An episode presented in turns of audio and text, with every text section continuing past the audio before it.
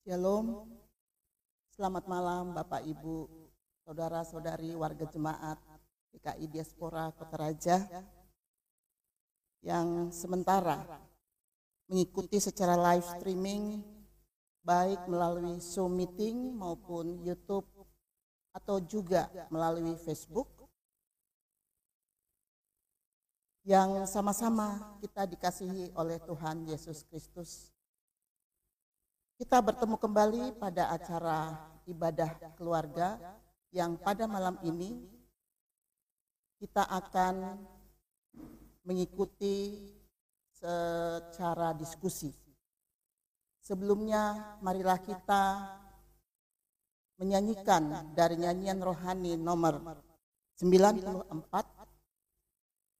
kita akan menyanyi satu ayat saja kita angkat bersama-sama. Berhimpun semua menghadap Tuhan dan pujilah dia yang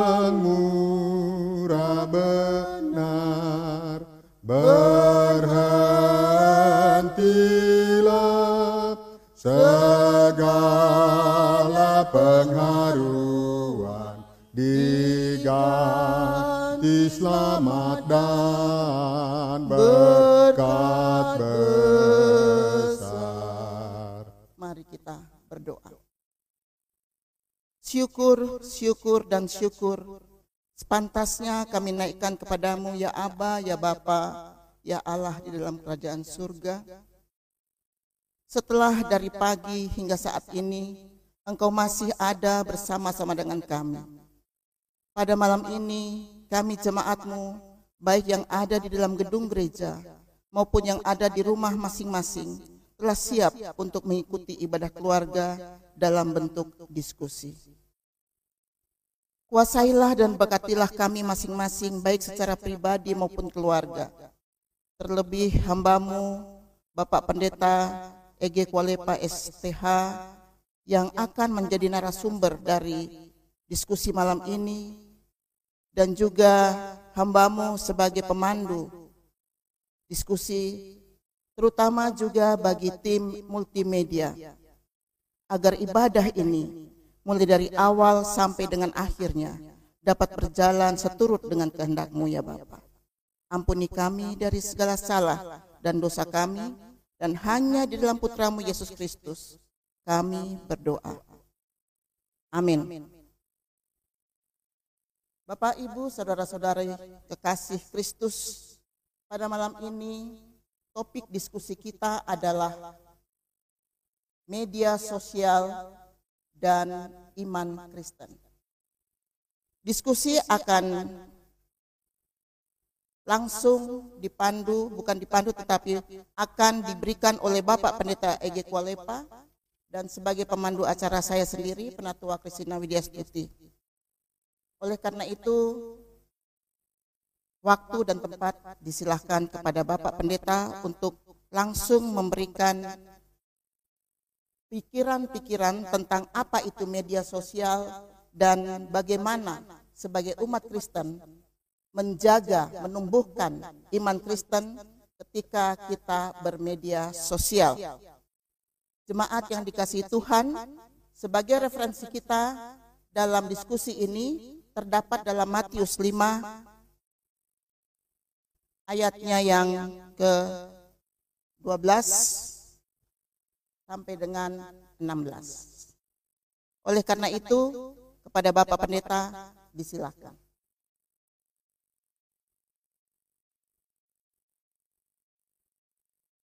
Shalom, selamat malam Bapak Ibu. Kami percaya bahwa semua Bapak Ibu yang ada di rumah, yang sedang ada dan mengikuti ibadah. Jadi sharing kita malam ini adalah sebenarnya ibadah dalam bentuk share. Kita tidak melakukan sebuah perenungan seperti biasanya, tetapi kita sharing. Dan tema kita telah disampaikan, kita hendak sharing dari sebuah pengalaman nyata kita, yaitu ya, media sosial dan iman Kristen. Nah, mendasari mendasari sharing kita malam ini, maka dari referensi firman Tuhan tadi hendak menyoroti apa yang nantinya menjadi harapan atau hasil daripada diskusi kita. Bagian tadi tentang garam dan terang dunia.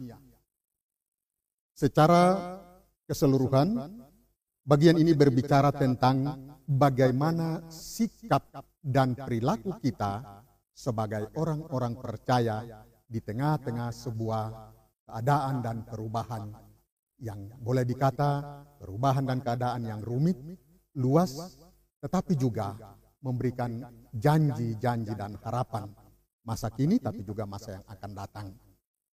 Secara khusus pada ayat yang ke-16, hendaknya terangmu bercahaya di depan orang, supaya mereka melihat perbuatanmu yang baik dan memuliakan Bapamu yang di sorga. Nah, dalam bagian ini, hendak menyoroti bagaimana sikap kita, bagaimana cara pandang kita sebagai anak-anak Tuhan, sebagai orang-orang percaya, sebagai keluarga-keluarga Kristen, sebagai anak-anak Tuhan. Dalam menyikapi berbagai fenomena yang terjadi secara khusus dalam bermedia sosial. Media sosial adalah ya sebuah alat atau sarana yang mengantar setiap orang untuk menyampaikan maksud, untuk menyampaikan keinginan, untuk menyatakan kehendak bagi orang lain yang di dalamnya dilalui dengan sebuah interaksi. Interaksi melalui jejaring atau yang istilah keren sekarang daring. Jadi sesungguhnya secara sosiologi media sosial itu adalah sebuah sarana di mana mengantar seseorang dapat berkomunikasi dengan orang lain di dalam menyampaikan apa yang menjadi kehendak hati, baik itu di dalam bentuk ide dan gagasan, tapi juga dari seseorang kepada orang lain dalam bentuk dan jumlah yang banyak, dan apa yang disampaikan tidak lagi menjadi rahasia bagi pribadi yang menyampaikan tetapi dapat diketahui oleh orang lain. Secara umum kita mendefinisikannya seperti itu. Jadi media itu adalah sebuah alat atau sarana, sedangkan sosial itu berhubungan dengan relasi dan interaksi antara orang per orang, antara ya seseorang dengan kelompok atau orang banyak. Nah, fokus kita pada malam hari ini sebenarnya berangkat dari sebuah pengalaman kita ada di sebuah era, kita ada di sebuah keadaan yang boleh dikata, ya, kita tidak mengundang, tetapi dia datang. Kita tidak mempersilahkan, tetapi dia masuk. Barangkali saya menggunakan istilah seperti itu tentang apa yang disebut dengan ya transformasi informasi pada masa kini informasi media ini kita kadangkala kita tidak mengundangnya. Tetapi tiba-tiba datang. Ketika dia datang kita tidak bisa menolaknya. Tapi pasti dia ada dan bersama-sama dengan kita. Nah kalau begitu, apa yang selama ini menjadi pengalaman kita bersama, dampak dari media sosial ini ada dua hal. Dia mengandung sebuah peran yang sangat positif. Menolong, mengantar, dan memberikan peluang dan kesempatan. Salah satu contoh sederhana saja, sekarang ketika kita ada di dalam masa yang sangat sulit, masa pandemi COVID-19, dari sisi dampak positifnya adalah ketika terjadi pembatasan sosial, yang paling nampak adalah dalam bidang pendidikan ketika tidak lagi berjumpa. Proses belajar mengajar tidak lagi berjumpa secara tatap muka, secara tatap muka di ruang-ruang kelas, maka media sosial menjadi pilihan yang sangat efektif dan tepat mengantar untuk bisa terjadi proses belajar mengajar itu. Nah, kadangkala orang melihat media sosial ini dari sisi negatifnya. Tetapi baiklah kita memaknainya di dalam sebuah peran yang menolong. Nah, kalau begitu, bagaimana supaya media ini dia menjadi sebuah media yang menolong dan membawa pencerahan bagi kita sebagai orang-orang percaya. Yang pertama adalah kita harus belajar untuk mengenal, mengerti dan mengetahui apa yang menjadi muatan, apa yang menjadi tujuan dalam ya kita berinteraksi melalui media sosial. Sebab ketika kita tidak memahaminya dengan baik dan benar, maka bisa saja pada saat yang sama tujuan kita untuk sesuatu yang baik, tetapi yang terjadi adalah sesuatu yang kurang menguntungkan. Baik bagi diri kita sendiri, tetapi juga bagi orang lain. Ini yang disebut dengan ya, dampak negatif. Nampak negatif dari media sosial ini adalah banyak saya percaya tentunya Bapak Ibu punya pengalaman. Salah satu contoh yang sangat sederhana ada istilah ya dengan media sosial atau dengan ya gadget yang sangat kecil dalam keluarga ada istilah mendekatkan yang jauh dan menjauhkan yang dekat. Jadi ketika di dalam keluarga itu salah satu dampak yang kurang menguntungkan dari ya media, media sosial melalui gadget yang ada di tangan setiap orang, maka ada muncul istilah ya mendekatkan yang jauh dan menjauhkan yang dekat. Coba Bapak Ibu bisa bayangkan ataupun anak-anak bisa membayangkannya. Ketika seseorang di rumah serius dengan gadgetnya, maka orang lain di sekitarnya mungkin ada teguran atau ada saling sapa, tidak lagi dihiraukan.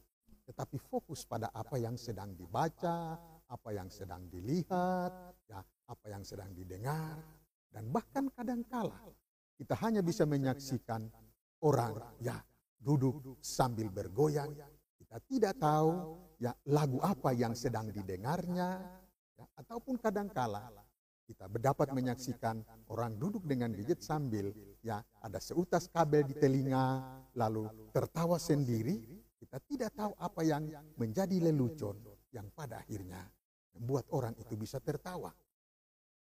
Ada banyak hal yang menjadi pengalaman-pengalaman.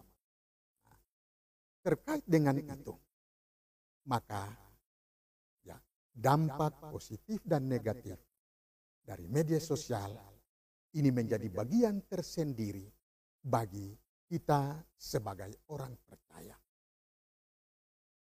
Iman Kristen kita mengajarkan kepada kita untuk melihat dan menanggapi segala sesuatu di dalam perspektif apakah Tuhan dimuliakan?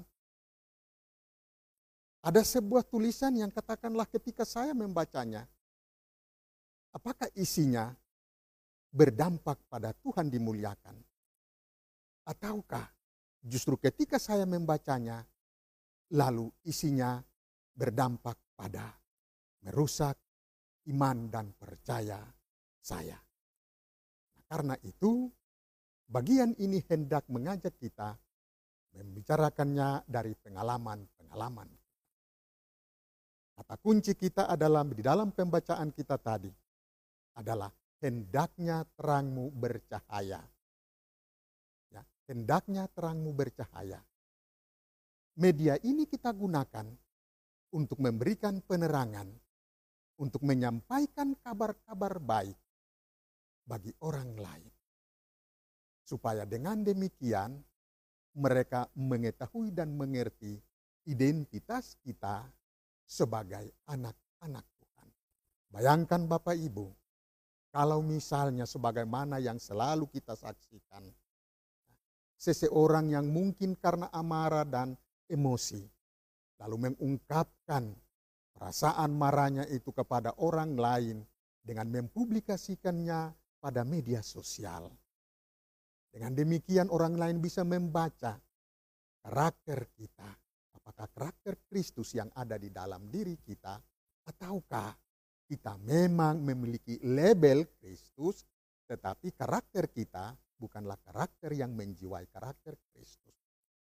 Karena itu kita diminta supaya di dalam bermedia sosial hendaknya karakter Kristus itu ada di dalam hati kita, di dalam pikiran kita, tetapi juga di dalam kata-kata kita.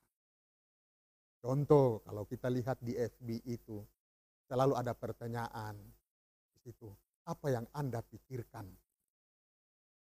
Jadi ketika menjawab pertanyaan itu makanya kita jumpai ada begitu banyak orang mengungkapkan perasaan kekesalan, perasaan sukacita, pada ketika tertentu orang bisa mengungkapkan perasaan marah dengan orang lain dan semua orang melihatnya. Bahkan tidak jarang pula kita jumpai dengan tampilan-tampilan gambaran-gambaran yang kurang memberikan kepada kita sebuah edukasi.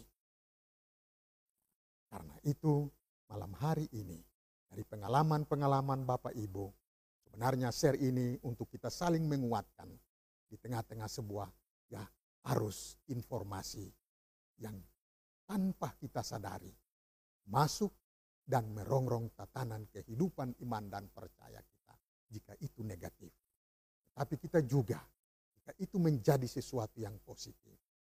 Kita juga menjadi bagian menggunakan media ini untuk misi pewartaan Injil Kerajaan Allah dengan kata ya dengan perbuatan kita yang kita nampakkan melalui media yang sedang. Bagi kita orang Kristen, kita tidak lagi hidup di masa lalu. Tetapi kita hidup di masa kini. Di era postmodern saat ini, setiap kita pasti bersentuhan dengan media ini.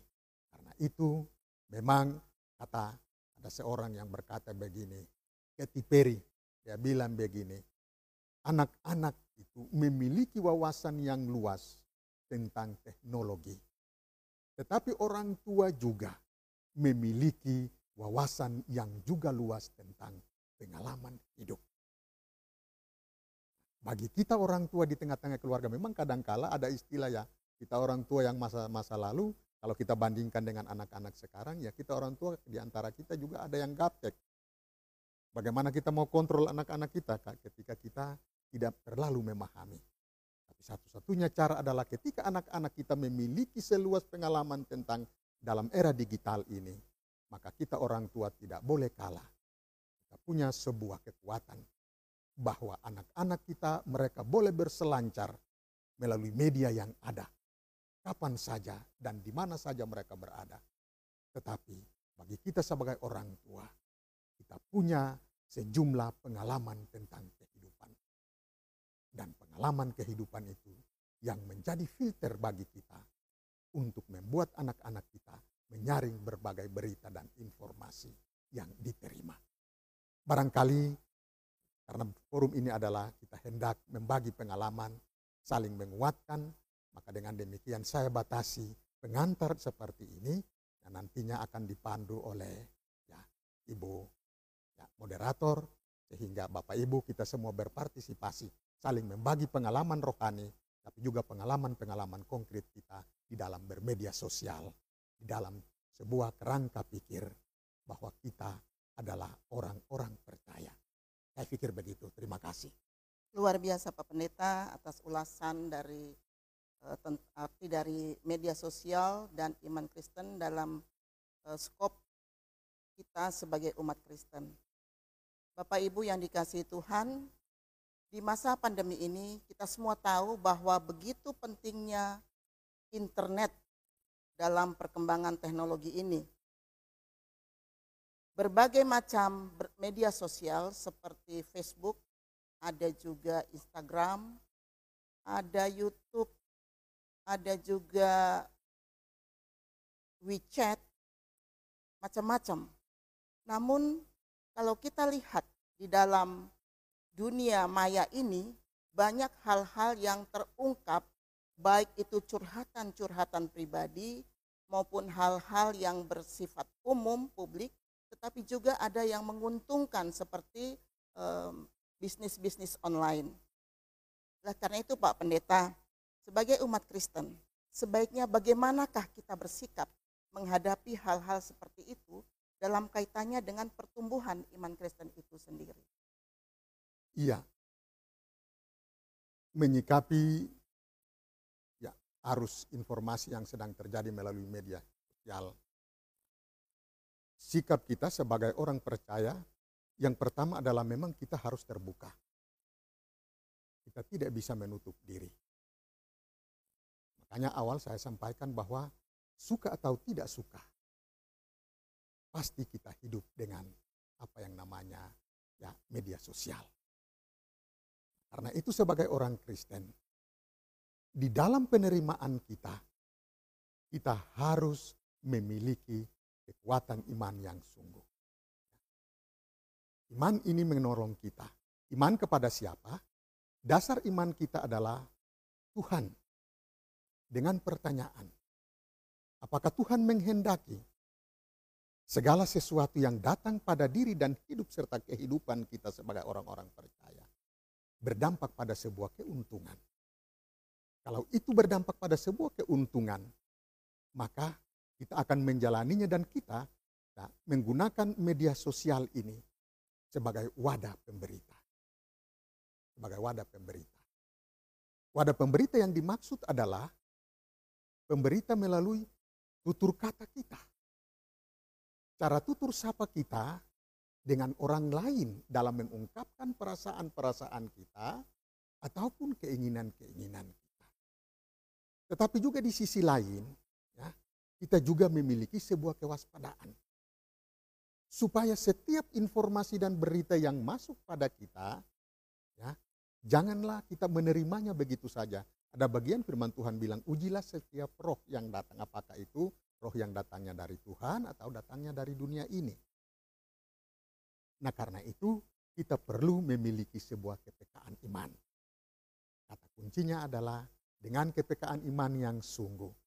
Iman kepada Yesus Kristus dengan kita bertanya, apakah ini ya menguntungkan yang pada akhirnya memuliakan Tuhan ataukah justru ya justru ya yang datang ini pada akhirnya menyusahkan ya diri sendiri, menyusahkan kehidupan keluarga, tapi juga berdampak pada rusaknya hubungan antara kita dengan orang lain. Saya pikir begitu Ibu. Baik, Bapak Ibu warga jemaat yang dikasih Tuhan yang masih mengikuti acara diskusi ini, saya buka kesempatan untuk mari kita sharing bagaimana kita sebagai umat Kristen dalam bersikap tentang media sosial yang akhir-akhir ini sangat luar biasa pengaruhnya dalam kehidupan kita sebagai umat Kristen yang mungkin juga mempengaruhi iman Kristen kita. Silakan Bapak Ibu yang akan memberikan saran ataukah pikiran-pikiran atau mau sharing tentang pengalaman-pengalaman kami silakan. Kami akan memandu dari sini bila mana ada Bapak Ibu yang ingin um, share tentang media sosial dalam kaitannya dengan pertumbuhan iman Kristen. Ya Bapak Pendeta, uh, sambil menunggu mungkin ada pertanyaan dari yeah. jemaat, mungkin kita harus lebih fokus lagi kepada anak-anak muda kita yang paling sering berselancar melalui Google atau Yahoo atau semacamnya. Nah, ini banyak pengaruhnya terhadap pertumbuhan iman Kristen itu sendiri. Oleh karena itu mungkin ada kiat-kiat dari Pak Pendeta untuk anak-anak muda kita, terutama yang sering berselancar. Karena memang pengaruh-pengaruh itu tidak bisa kita hindari, baik itu positif maupun negatif. Silakan. Iya, baik, terima kasih. Ya, dalam ya kaitan dengan kalangan anak-anak remaja kita ataupun orang-orang muda kita, ada satu bagian Alkitab itu pertama Korintus pasal 15 ayat 33. Karena media sosial ini kan menyangkut relasi. Ya. Pertama Korintus pasal 15 ayat 33 itu bilang begini, jangan sesat. Ya, jangan sesat, pergaulan yang buruk merusakkan kebiasaan yang baik. Bermedia sosial ini kan sebuah pergaulan. Pergaulan ini ya ada dua sisi. Apakah pergaulan ini menguntungkan ataukah pergaulan ini mengantar pada sesuatu yang merugikan. Nah, dari bagian ini hendaknya mengingatkan para orang-orang muda kita atau para remaja kita. Gadget itu ada di tangan. Dan model pergaulan dengan menggunakan media yang ada adalah pergaulan yang kadangkala tanpa dilihat dan tanpa dikontrol oleh orang tua. Nah, bagaimana caranya supaya kita bisa terhindar? Yang pertama adalah bahwa kepada para remaja dan orang-orang muda kita. Kita adalah anak-anak Tuhan yang diajarkan untuk selalu kita selektif. Selektif dalam berteman. Ya. Juga selektif di dalam membangun percakapan.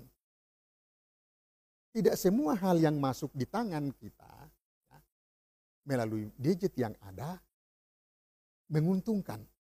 Karena itu alangkah baiknya, alangkah baiknya adalah kita ya memilih teman-teman yang ya kiranya dia menjadi teman yang bisa menolong kita di dalam berkomunikasi melalui media ini yang membangun. Yang kedua adalah kita juga sebagai orang-orang muda, sebagai anak-anak remaja, ya, kita juga harus membagi waktu kita. Membagi waktu dengan Tuhan. Jangan segala hari kita hanya hidup dengan ya bermedia sosial, tetapi waktu dengan Tuhan menjadi melemah.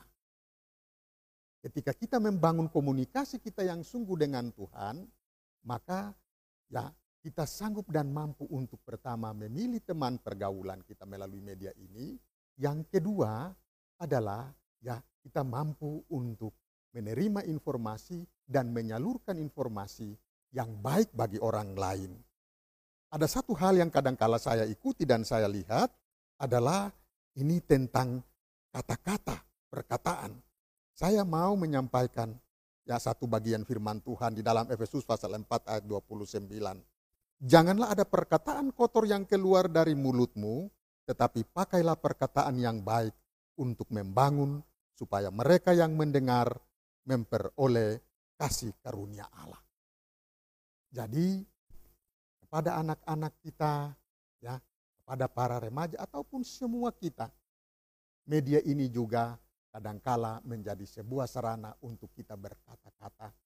Kata-kata kita hendaknya menguntungkan Sebab ketika orang melihat dan mendengar kata-kata itu dan membacanya, maka pasti dia akan mengerti bahwa sesungguhnya kita adalah anak-anak Tuhan tujuannya supaya mereka juga memuliakan Tuhan. Tips yang berikut adalah ini juga tidak terlepas dari kita orang tua. Ya. Tadi saya bilang bahwa anak-anak punya sejumlah pengalaman atau pengetahuan yang cukup tentang media sosial kita orang tua punya sebuah pengalaman tentang kehidupan. Kita terus mengawasi, kita terus membimbing anak-anak kita supaya dengan demikian mereka mampu dan bisa memilih mana informasi dan berita yang menolong dan membawa masa depan mereka. Saya pikir begitu Ibu. Iya, terima kasih Pak Pendeta. Bapak Ibu, warga jemaat GKI Diaspora yang berada di rumah, Silahkan bila mana ada pertanyaan atau ingin sharing pengalaman tentang e, bermedia sosial, silahkan kami berikan kesempatan. Sambil menunggu pertanyaan, kami akan terus lanjutkan diskusi ini antara saya sebagai pemandu diskusi bersama dengan Bapak Pendeta Ege Kualepa. Ya Bapak Pendeta, tadi Bapak katakan ada filter. Kira-kira filter ini bentuknya yang bagaimana? yang harus orang tua berikan kepada anak karena kalau kita lihat akhir-akhir ini anak-anak cenderung menutup diri ketika sudah bermedia sosial. Apa pun orang tua tidak bisa untuk melihat apa yang sementara dilakukan ketika anak-anak itu sementara dengan uh, gadgetnya, entah itu melalui eh, WA atau ke Facebook, kadang-kadang tidak terbuka. Seperti dikatakan oleh Pak Pendeta bahwa ciri-ciri yang terjadi negatif adalah menjauhnya hubungan antara orang tua dan anak, antara saudara dengan saudara, lebih suka menyendiri apabila ketika mereka berselancar melalui internet itu, entah itu YouTube, terutama YouTube, dengan segala hal yang tidak tersembunyi lagi, mereka bisa melihat apa pun yang mereka inginkan. Nah, sebagai orang tua, fungsi kita dalam menumbuhkan iman Kristen mereka terhadap hal-hal pengaruh-pengaruh negatif ini. Kira-kira kiat-kiat apa saja yang bisa Bapak Pendeta berikan kepada kami semua? Iya. Eh, orang tua itu adalah guru pertama di dalam kehidupan sebuah keluarga. Dari dampak yang kadangkala ketika kita kita amati, kita amati ketika relasi atau hubungan keluarga itu menjadi renggang, maka ya akan berdampak bagi anak-anak. Nah, karena itu, ya, karena itu yang iya, pertama. Ya Pak Pendeta minta maaf. Okay. Ini ada Pak Peter Kakihari yang ingin mungkin menyampaikan pengalamannya kepada kita semua. Nanti Bapak rem dulu, ya. nanti kita akan sambung lagi. Silakan Bapak Peter Kakiari kami berikan.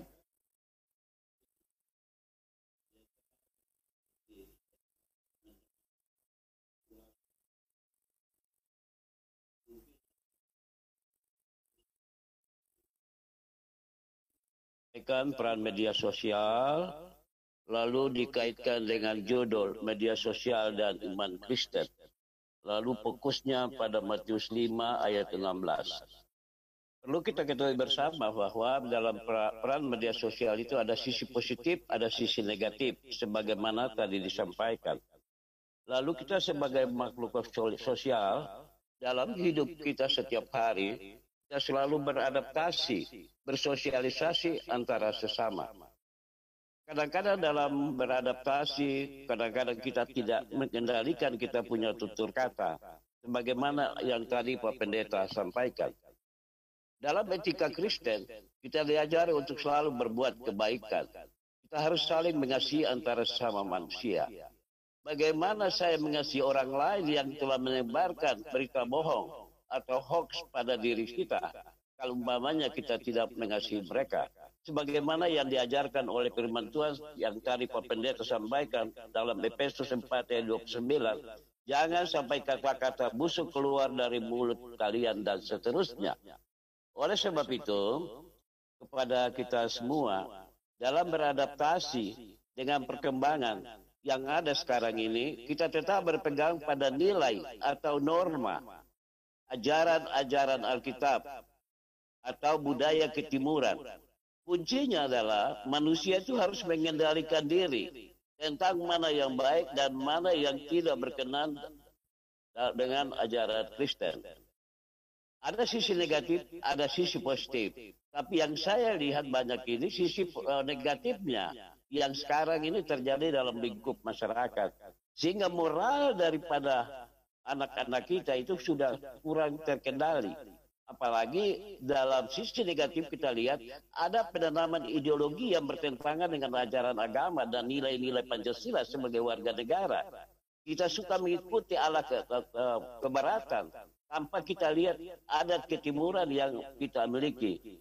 Oleh sebab itu pada malam hari ini dengan adanya diskusi yang disampaikan lewat ibadah keluarga ini sangat bagus untuk kita semua untuk bertukar pikiran sehingga bagaimana kita mulai hidup beradaptasi dengan kondisi yang ada sekarang ini. Walaupun ada sisi negatifnya, tetapi kalau umpama kita berpegang kepada nilai-nilai ketimuran, ajaran agama Kristen, sebagaimana yang tadi disampaikan dalam Matius 5 ayat ke-16, lalu dikaitkan juga dengan Efesus 5 ayat 1 sampai dengan 21. Ini sangat bermanfaat bagi kita sebagai orang tua untuk memberikan ajaran kepada anak-anak kita sebagai generasi penerus daripada bangsa dan gereja ini. Saya kira itu. Terima kasih.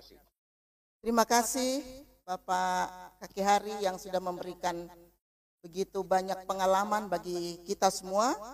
Intinya adalah pengendalian diri. Di dalam materi yang disampaikan oleh Bapak Pendeta Kolepa bahwa ada memang uh, sisi positif dan sisi negatifnya. Tetapi seperti Bapak sampaikan tadi bahwa kelihatannya bahwa yang negatif yang lebih banyak kelihatan. Ada hoax, ada pembulian, ada berita-berita fitnah yang sebenarnya tidak ter, ter, tidak seharusnya terjadi. Uh, Bapak Pendeta, saya pikir ini benar sekali ya. ya. Kita setuju dengan pendapat ya. dari Pak Kaki hari ini. Baik Bapak Ibu, jikalau belum ada lagi yang bertanya, kami akan lanjutkan lagi pertanyaan tadi yang akan disampaikan langsung oleh Bapak Pendeta. Silakan Bapak. Iya. Terkait dengan eh, bermedia sosial, lalu bagaimana peran orang tua dan keluarga dalam rangka mengontrol, tapi juga membimbing anak-anak kita. Seperti yang tadi disampaikan, ya, bahwa ya, pertama kita sebagai keluarga orang tua, jika di dalam kehidupan keluarga itu ya ada sebuah keadaan yang menolong di dalamnya ada nilai-nilai kebahagiaan maka tentunya sekalipun anak-anak kita hidup di dalam lautan media sosial ini tetapi ya mereka masih bisa membangun komunikasi dengan kita. Nah, karena itu ya kepada kita orang tua memang ini sebuah tantangan bagi kita. Sebuah tantangan bagi kita. Saya hanya mau mengatakan, ya pada ketika tertentu kita tidak hanya berperan sebagai orang tua, tapi mungkin dalam rangka mendekatkan diri dengan anak-anak kita pada titik tertentu kita bisa menjadi teman bagi mereka. Sebab bukan tidak mungkin kadangkala ketika kita mengambil posisi sebagai orang tua lebih banyak kita menggunakan ya menunjuk. Tetapi untuk mengerti dan mengetahui tentang isi hati anak-anak kita, maka mungkin pada titik tertentu kita harus ya menjadi teman.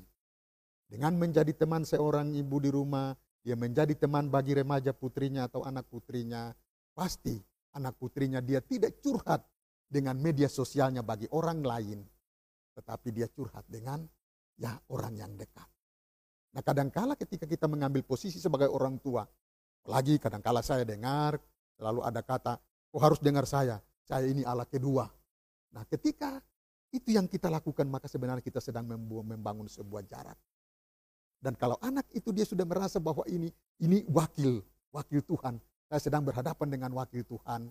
Dan dia memahami, dia tahu bahwa Tuhan itu kudus. Tuhan itu suci. Dan dengan demikian maka dia mulai mengambil jarak. Ketika dia mengambil jarak, apa yang menjadi pelariannya? Kalau dulu belum ada gadget, ya seorang anak putri kalau ya tidak suka dengan sesuatu yang ada di rumah, dia masuk kamar, bantal guling yang jadi sasaran. Dia menangis, tapi sekarang baik itu remaja putri maupun putra, ya ketika ada sesuatu yang kurang menyenangkan di dalam rumah, ya, yang dia ambil adalah ya digitnya dan dia mulai mencurahkan, ungkapkan segala perasaan. Ya, pada akhirnya tidak bicara dengan orang tuanya, tetapi sudah bicara dengan orang lain. Nah ini juga menjadi catatan bagi anak-anak kita.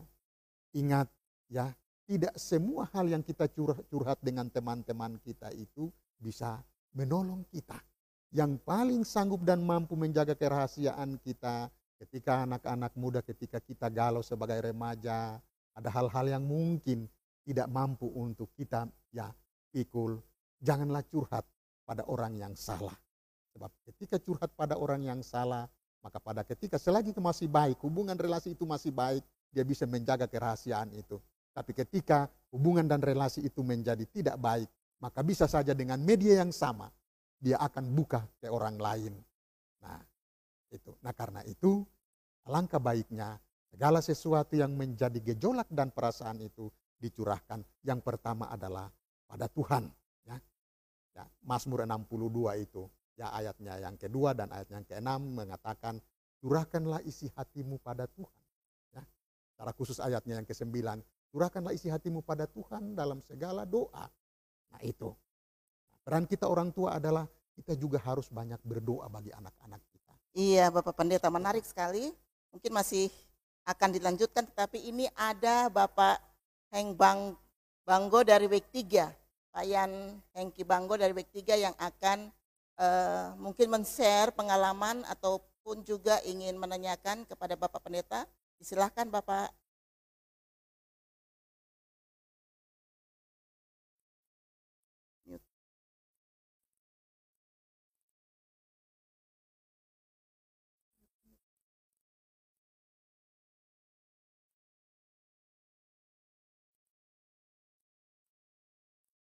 Bapak Banggo, silakan. Tadi tidak terdengar Bapak mungkin belum di unmute. Di unmute dulu.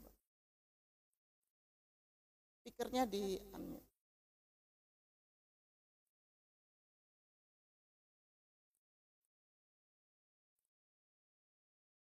Iya, silakan Bapak. Ya, selamat malam. Selamat malam. Eh, saya uh, mau berbicara berdasarkan pengalaman dalam lingkungan yang paling kecil yaitu lingkungan keluarga. Saya di rumah mempunyai empat orang cucu dan kalau saya amati mereka ini sudah menguasai berbagai hal yang menyangkut teknologi informasi melalui gadget. Uh, saya kasih contoh, saya punya cucu yang baru umur 2 tahun, sudah bisa buka YouTube untuk nonton uh, dia punya film kesenangan yaitu Baba Black Sea. Uh, tentu sekali saya sadar bahwa ini karena perkembangan teknologi. Sesuai dengan judul yang di atas, yaitu uh, apa di, uh, dengan iman Kristen kita mesti melihat ini saya mau mengatakan bahwa kita tidak bisa hindari uh, teknologi komunikasi yang begitu besar sehingga anak-anak di rumah tentu sekali bisa mengakses apa saja yang mereka inginkan. Uh, pertanyaan saya adalah tentu sekali sebagai orang tua kita kadang-kadang timbul emosi untuk memarahi anak-anak kalau kita melihat mereka hanya duduk dengan pegang gadget. Seperti tadi Pak Pendeta katakan bahwa dengan ini hal yang dekat menjadi jauh, hal yang jauh menjadi dekat. Nah, bagaimana kita mengendalikan emosi kita sebagai orang tua untuk mengendalikan anak-anak ini sehingga gadget ini betul-betul berfungsi positif kepada mereka tetapi juga bagi lingkungan kita. Karena memang kita tidak bisa pungkiri bahwa mereka sudah tahu, mereka juga cukup belajar sendiri dan mereka canggih dan memang kenyataannya Buktinya saya juga belajar dari anak-anak. Misalnya bagaimana menggunakan Zoom ini, cucu-cucu saya yang mengajarkan saya. Sehingga ini adalah suatu hal yang timbal balik kita bisa dapat. Tetapi dari aspek negatifnya inilah yang saya mau dari sisi iman Kristen bagaimana kita menghadapi anak-anak di rumah. Terima kasih. Ya, terima kasih Pak Banggo atas uh, sharing pengalaman tentang sisi positif dari gadget tetapi juga ada negatifnya. Dan luar biasa karena cucu yang baru umur 2 tahun saja sudah bisa buka YouTube. Ini berarti memang teknologi informasi, teknologi komunikasi yang terjadi di akhir-akhir ini besar pengaruhnya terhadap perkembangan dari setiap generasi. Artinya anak cucu kita lebih menguasai daripada orang tua kita. Bagaimana pendapat Pak Pendeta untuk ungkapan dari Bapak Banggo tadi? Iya, memang seperti yang awalnya saya sampaikan bahwa eh, ketika kita bicara tentang era digital ini, ya anak-anak kita memang tahu para cucu ini memang mereka lahir dari mereka lahir di dalam sebuah era yang menjadi milik mereka. Sehingga ya yang sekarang mereka lebih menguasai dari kita. Tapi ada satu pertanyaan di ujung dari apa yang tadi Pak Banggo sampaikan dari sebuah pengalaman atau realita yang terjadi.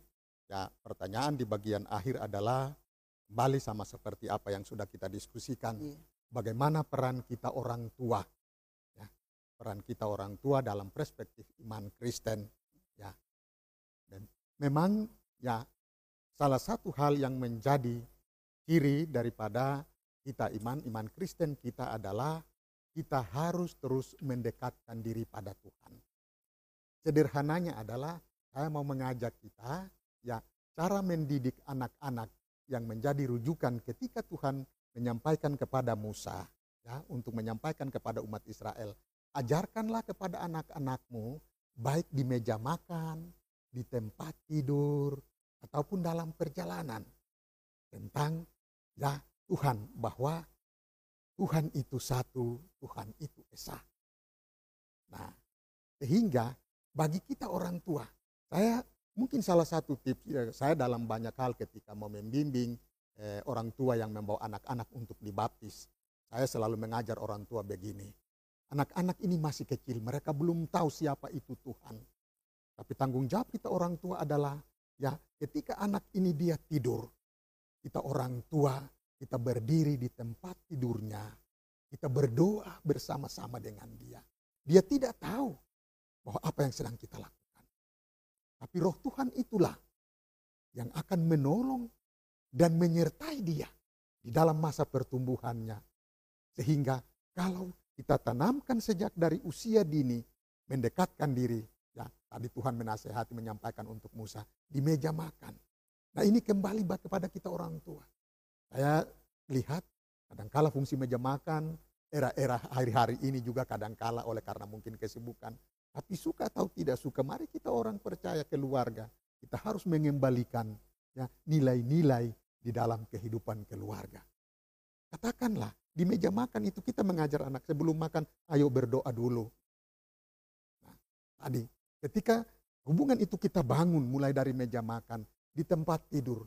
Ya maaf kata ada contoh begini misalnya ketika anak-anak kita masuk sekolah minggu. Pada saat mau tidur, kebetulan dia pulang dia ingat cerita sekolah minggunya. Dia mau cerita tentang Sakeus. Mungkin di sekolah minggu dia salah rekam. Bukan Sakeus tapi yang pulang, mama mama Ya, mama tadi di sekolah minggu saya dengar kakak pengasuh cerita tentang eh, waktu Tuhan Yesus jalan di Yeriko terus Petrus naik di pohon. Nah, kita orang tua mungkin karena capek, pada akhirnya ah, sudah sudah tidur sudah. Padahal kita sudah dengar anak ini salah tangkap informasi. Yang di atas pohon Sakeus bukan Petrus. Tetapi kita oleh karena keletihan ataupun mungkin kecapean kita ah, sudah tidur sudah. Jadi kita tidak meluruskan pikirannya. Nah ini, sehingga kembali kita memulai dalam kehidupan keluarga sebagai basis utama. Ketika ini kita lakukan, kedekatan kita secara emosional, kedekatan kita dengan anak-anak kita, maka kalaupun dia punya digit itu dia pasang itu password, tetapi pasti dia akan kasih tahu kita passwordnya. Karena kedekatan ini. Jadi ketika dia taruh digitnya, kita mau mengontrol dia, kita bisa tahu passwordnya. Banyak anak-anak kita karena komunikasi kita dengan anak-anak menjadi melemah, passwordnya dia tidak kasih tahu. Dia sendiri yang tahu. Tapi ketika hubungan kita dengan anak-anak ini menjadi baik, maka dia pasti memberitahukan kepada kita passwordnya apa, gadgetnya dia taruh, ya, gadgetnya dia taruh, lalu kita orang tua bisa, yang bisa paham kita mengikuti rekam jejak hari ini apa yang dia lakukan di dalam percakapan dia. Saya pikir itu kita memulai dari sisi iman Kristen, kita memulai dari diri kita sebagai orang tua ada sebuah kedekatan kita dengan anak-anak. Supaya dia tidak melihat kita sebagai orang lain, tapi dia melihat kita sebagai orang tua yang mampu dan sanggup untuk menyimpan segala rahasianya, menerima dia di dalam segala apa yang sedang menjadi kekalutan di dalam pribadinya. Saya pikir itu. Iya. Saya pikir um, pembicaraan kita, diskusi kita cukup hangat dan sangat bermanfaat sekali bagi kita orang tua yang tentunya di akhir-akhir ini, apalagi di masa pandemi ini, semua jenjang di sekolah itu memegang gadget, entah itu memulai dengan Google Classroom ataukah dengan uh, eh, WA untuk menerima tugas-tugas itu. Pemerintah mungkin ini yang terakhir kali karena sudah waktunya mungkin ada pesan-pesan kepada anak-anak sekolah di jemaat kita, apalagi musim-musim ulangan ini, karena melalui moda daring, dalam jaringan, anak-anak kadang tidak mau berpikir sehingga mereka memfoto soal-soal kirim kepada yang lebih dewasa untuk mengerjakan dan dikembalikan lagi. Menurut Pak Pendeta, di dalam pertumbuhan iman Kristen ini, apakah hal-hal ini patut diberikan wejangan atau nasihat dari orang tua kepada anak-anak. Terus terang ini pasti orang tua tidak tahu, tetapi bagaimana caranya supaya orang tua itu bisa tahu bahwa anak melakukan hal-hal yang tidak tepat seperti itu. Artinya kalau dulu kan ada musim contek mencontek, tapi sekarang foto atau screenshot soal kirim kepada teman atau yang lebih dewasa yang mudah memahami, kemudian dia kirim kembali ke gurunya. Bagaimana ini Pak Pendeta? Sangat uh, riskan terhadap pertumbuhan iman Kristen. Ya. ya. Ketika ini kita sandingkan dengan pemahaman iman Kristen, saya ingin dalam satu bagian, ya Roma pasal 10 ayat 17. Iman timbul dari pendengaran dan pendengaran oleh firman dari Kristus. Firman dari Kristus. Nah, terkait dengan ya soal seperti tadi yang sifatnya boleh dikata ini sebuah kasuistis dalam bermedia sosial, maka ya yang pertama adalah anak-anak ya kita harus sadari bahwa ya bahwa ya beriman kepada Kristus kita diajarkan untuk memiliki sebuah sikap kedewasaan. Memiliki sikap sikap kedewasaan. kedewasaan kita apa? Dewasa kedewasaan kita adalah dalam bertindak. Ya, ketika apa yang ditugaskan kepada kita lalu kita meminta orang lain kita meminta orang lain yang pertama adalah dari sisi tanggung jawab. Ini menunjukkan bahwa kita memiliki sebuah tanggung jawab yang lemah. Ya. Tanggung jawab yang lemah. Sebagai anak-anak Tuhan, kita harus mampu untuk melaksanakan apa yang menjadi ya kewajiban kita. Ya, kewajiban kita. Yang berikut adalah dari faktor keuntungan. Ya, faktor keuntungan. Bukankah ketika kita dengan media yang ada, ada soal-soal ataupun ada tugas-tugas, ada kehendak dan keinginan yang harus kita kerjakan. Ketika kita tidak mengerjakannya sebenarnya, jangan lupa kita menipu diri kita sendiri. Ya. Padahal iman percaya kita mengajarkan kepada kita, kita harus jujur. Itu pertanda bahwa sesungguhnya kita tidak mengasihi kita, diri kita sendiri. Mengapa? Ketika orang lain yang menjadi perantara bagi kita dalam soal seperti yang tadi, maka sesungguhnya ya, dari sisi ya akademisi akademik ya mungkin ya kita yang tidak kita tidak tahu iya. yang melakukannya itu yang tahu iya. padahal sesungguhnya ketika itu diberikan tanggung jawab itu diberikan tujuannya adalah supaya kita lebih memahami Benar. kita lebih mengerti iya. nah karena itu sebenarnya acuan kita adalah Tuhan mengajarkan kepada kita supaya kita harus bertanggung jawab iya. ya kita harus bertanggung jawab ya pemerintah ini yang paling terakhir ini kita tahu bahwa pandemi COVID-19 sudah dimulai dari bulan Maret ya dan tim multimedia di jemaat kita mulai aktif sejak bulan April sampai sekarang. Dan saya rasa sangat e, terbantu sekali untuk kita semua warga jemaat. Sebagai ketua majelis jemaat diaspora bagaimana menurut Bapak tentang kehadiran tim multimedia ini? Artinya mereka sungguh berperan aktif dalam e, menumbuhkan iman Kristen di jemaat ini. Apalagi ini dalam tim multimedia kan anak-anak muda yang dengan ikhlas, sukarela membantu kita semua tanpa ada tuntutan apa pun. Bagaimana Pak Pendeta sebagai Ketua Majelis Jemaat GKI Diaspora menyikapi kehadiran tim multimedia di dalam jemaat kita. Iya, baik. Terima kasih ketika situasi tidak menguntungkan secara khusus di dalam eh, pelayanan bergereja dan berjemaat. Antero dunia, gereja-gereja di dunia, bahkan kita, secara khusus kita yang ada di jemaat ini. Ketika terjadi pembatasan dalam perjumpaan, tidak ada pilihan lain untuk ya Injil itu selalu dan terus disebarluaskan. pada saat mulai pandemi itu terjadi, ya kita memang bingung. Pembatasan itu dilakukan kita bingung. Bagaimana ya kehidupan rohani umat ini. bisa disentuh di dalam penguatan-penguatan. Tetapi pada saat yang sama, ya, saat yang sama, ya, pemuda kita di tengah-tengah jemaat, mereka memiliki sebuah kerelaan yang sungguh. Ya, ini sebuah sikap spontan iman yang dinyatakan oleh anak-anak muda iya. kita. Dan hampir gereja-gereja yang memiliki ya inovasi teknologi sebagaimana yang telah kita gunakan malam hari ini, semua mereka berperan untuk bagaimana Injil itu bisa sampai penguatan-penguatan bagi warga jemaat ketika mereka ada di dalam kesulitan seperti yang hari-hari ini terjadi. Nah, karena itu ya eh, multimedia ini ya sebenarnya sekarang sudah saatnya ya, sudah saatnya. Ketika kita bicara tentang ya dampak negatif dari media sosial, maka kita tidak bisa punya ya sarana lain untuk memberikan jawaban terhadap dampak itu. Sarananya adalah media sosial itu sendiri.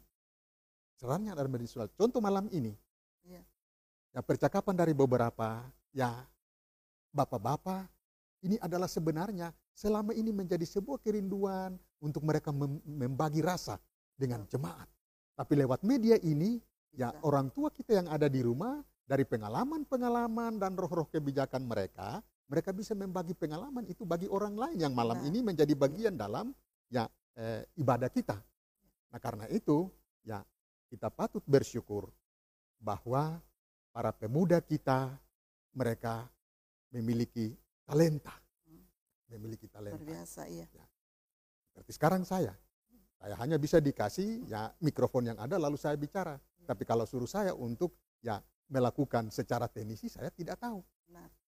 Dan Tuhan memberikan talenta ini kepada para orang-orang muda kita. Nah, karena itu tidak salahnya ya pada saat ini saya terus memberikan apresiasi bagi ya orang-orang muda kita. Dan memang ya ini waktu waktu kita sekali lagi dari beberapa referensi yang saya coba untuk membacanya, mereka di sana dikatakan bahwa cara untuk menangkal dampak negatif dari bermedia sosial adalah kita juga harus menggunakan media yang sama. Yeah. Kita juga harus menggunakan media yang sama. Salah satu bagi kita di sini adalah multimedia, multimedia, media multimedia ini kita gunakan sebagai sebuah sarana pewartaan Injil. Dan gereja, baik gereja secara umum, tapi juga kita di jemaat-jemaat, memang sudah waktunya. Ini yang tadi disinggung oleh Pak Kaki Hari, ya. sebuah adaptasi. Adaptasi. Kita harus mampu mengadaptasikan diri kita dengan ya hal-hal baru.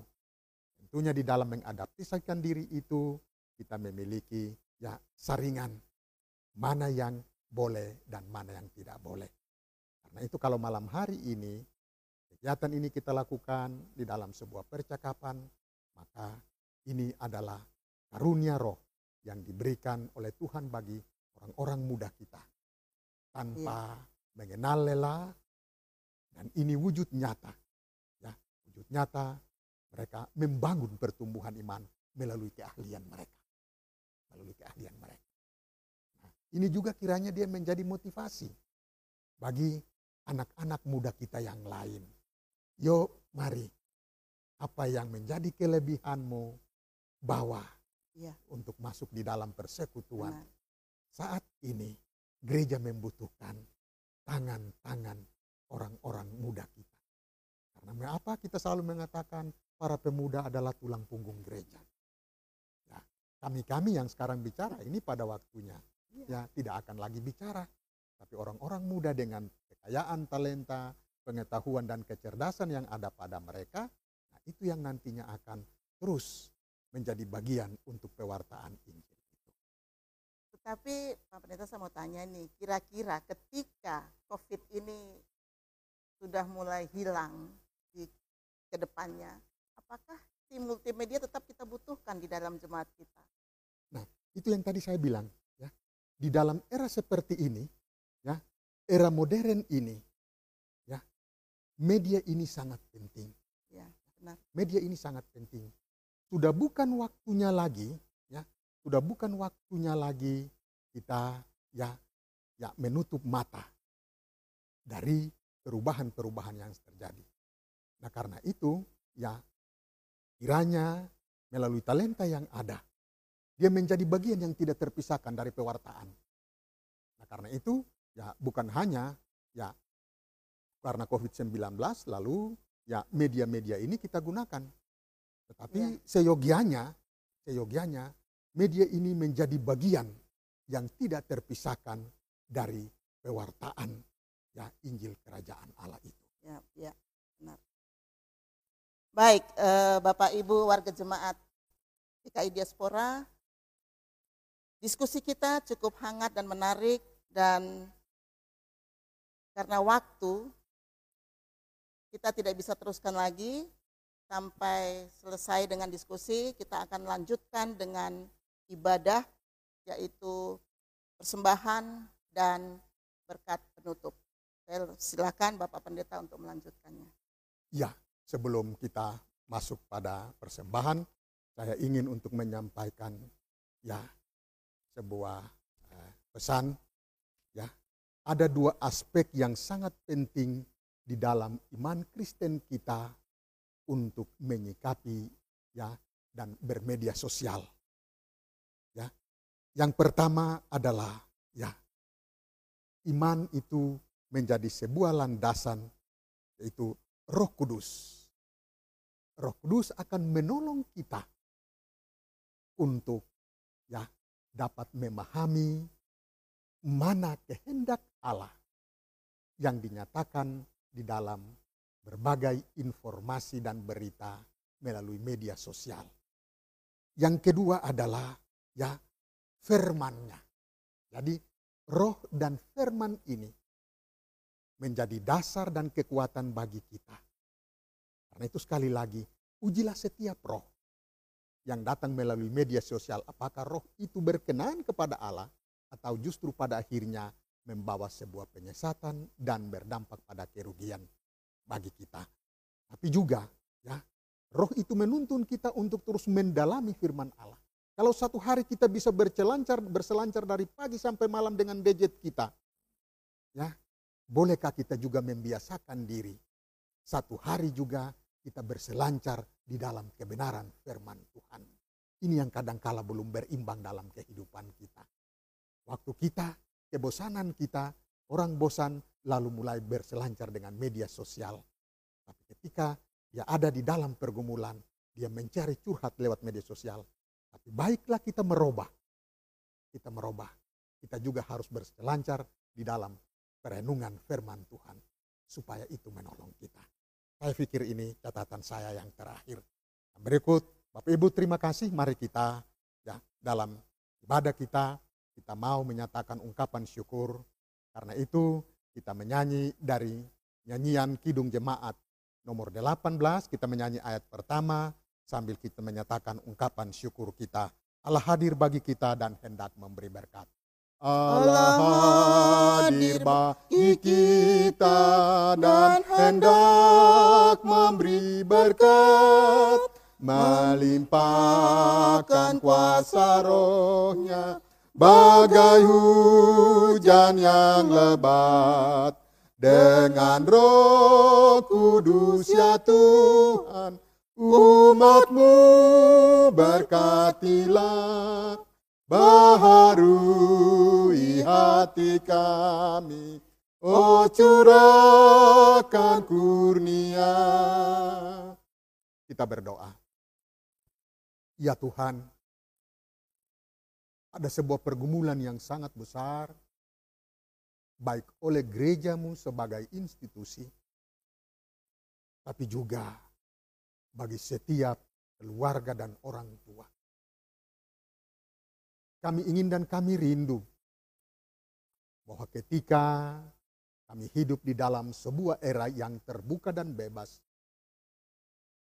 kami hidup di dalamnya dengan tetap memiliki iman dan kebiasaan yang baik. Kami telah melihat pergumulan yang ada melalui sharing kami di malam hari ini. Bagaimana sikap dan pandangan hidup kami di dalam bermedia sosial. Kami punya pengalaman masing-masing, baik sebagai bapak ibu orang tua di tiap-tiap keluarga, sebagai anak-anak muda, sebagai para remaja, bahkan anak-anak. Pengalaman di dalam kehidupan nyata kami. Tentang pengaruh yang cukup luar biasa melalui media sosial yang Bahkan tidak jarang pula ada keluarga-keluarga yang pada titik tertentu ada pada persimpangan oleh karena pengaruh media sosial ini. Ada anak-anak kami, ada orang-orang muda kami yang kadang kala terpengaruh. Dengan demikian jatuh di dalam perilaku menyimpang oleh karena ajakan dan hasutan melalui media sosial. Tuhan tolong kami di dalam kuasa roh kudusmu supaya kami sanggup dan mampu untuk dapat memilah dan memilih mana kehendak Tuhan bagi kami. Terima kasih Tuhan. Hamba berdoa bagi semua jemaatmu yang mengikuti ibadah di malam hari ini melalui media Zoom ini. Juga bagi Bapak Ibu orang tua, bagi warga jemaat yang mengambil bagian dalam partisipasi, Tuhan berkati semua kami. Percayalah kami pemberitaan firman melalui percakapan di malam hari ini. Biarlah ibarat tanah, ibarat benih yang jatuh di tanah yang subur. Dengan demikian kami terus hidup di dalam sebuah kehidupan yang berkenan kepada Allah. Terima kasih Tuhan, kami berdoa bagi orang-orang muda kami menjadi bagian di dalam talenta dan karunia kelebihan mereka yang mengelola multimedia di tengah-tengah jemaat ini. Bapak pakai mereka di dalam segala talenta mereka. Bapak kuatkan dan Bapak sehatkan mereka. Supaya dengan demikian, pelayanan-pelayanan yang kami lakukan melalui multimedia ini senantiasa boleh membawa hormat dan kemuliaan bagi nama Tuhan. Kami berdoa dan kami taruh rencana untuk sharing dan diskusi-diskusi selanjutnya. Tuhan berkati setiap pemateri. Tuhan berkati fasilitas dan sarana yang kami gunakan. Supaya dengan demikian ini menjadi corong dan wadah pemberita Injil bagi banyak orang. Terima kasih Tuhan. Persembahan yang sudah kami berikan, Tuhan jama Tuhan kuduskan berkati. Tuhan jama dan Tuhan kuduskan setiap pribadi dan keluarga orang-orang tua yang sedang bergumul untuk masa depan anak-anak mereka. Bergumul tentang pengaruh-pengaruh yang datang melalui media bagi kehidupan tatanan anak-anak mereka. Tuhan berkati Tuhan kuatkan supaya dengan demikian semua pergumulan boleh dapat dilalui. Mereka yang susah, mereka yang sakit, oleh berbagai pencobaan, Tuhan jama, Tuhan berkati. Malam menjadi bagian dalam kehidupan kami, sesudahnya dari ibadah ini, kami akan beristirahat Percayalah kami tangan kasih Allah akan terus menolong kami untuk tiba pada hari esok. Hambamu, Penatua, Tuti yang sudah menjadi host di malam hari ini, Tuhan berkati di dalam segala tugas dan tanggung jawab. Ibu Kekasih, Ibu Penatua, yang sudah hadir, Ibu Luluk, Tuhan kau berkati di dalam segala hidup dan kehidupan. Terima kasih Tuhan Yesus, ini kami, ini syukur kami. Pada akhirnya kami memohon, kasih karunia dan damai sejahtera Allah dalam Tuhan Yesus Kristus.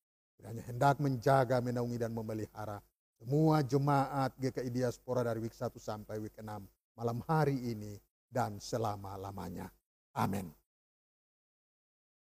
Terima kasih Pak Pendeta. Bapak Ibu warga jemaat GKI Diaspora demikian telah kita ikuti bersama ibadah keluarga yang di dalamnya adalah diskusi tentang media sosial dan iman Kristen. Kiranya Tuhan memberkati kita semua dan sampai jumpa.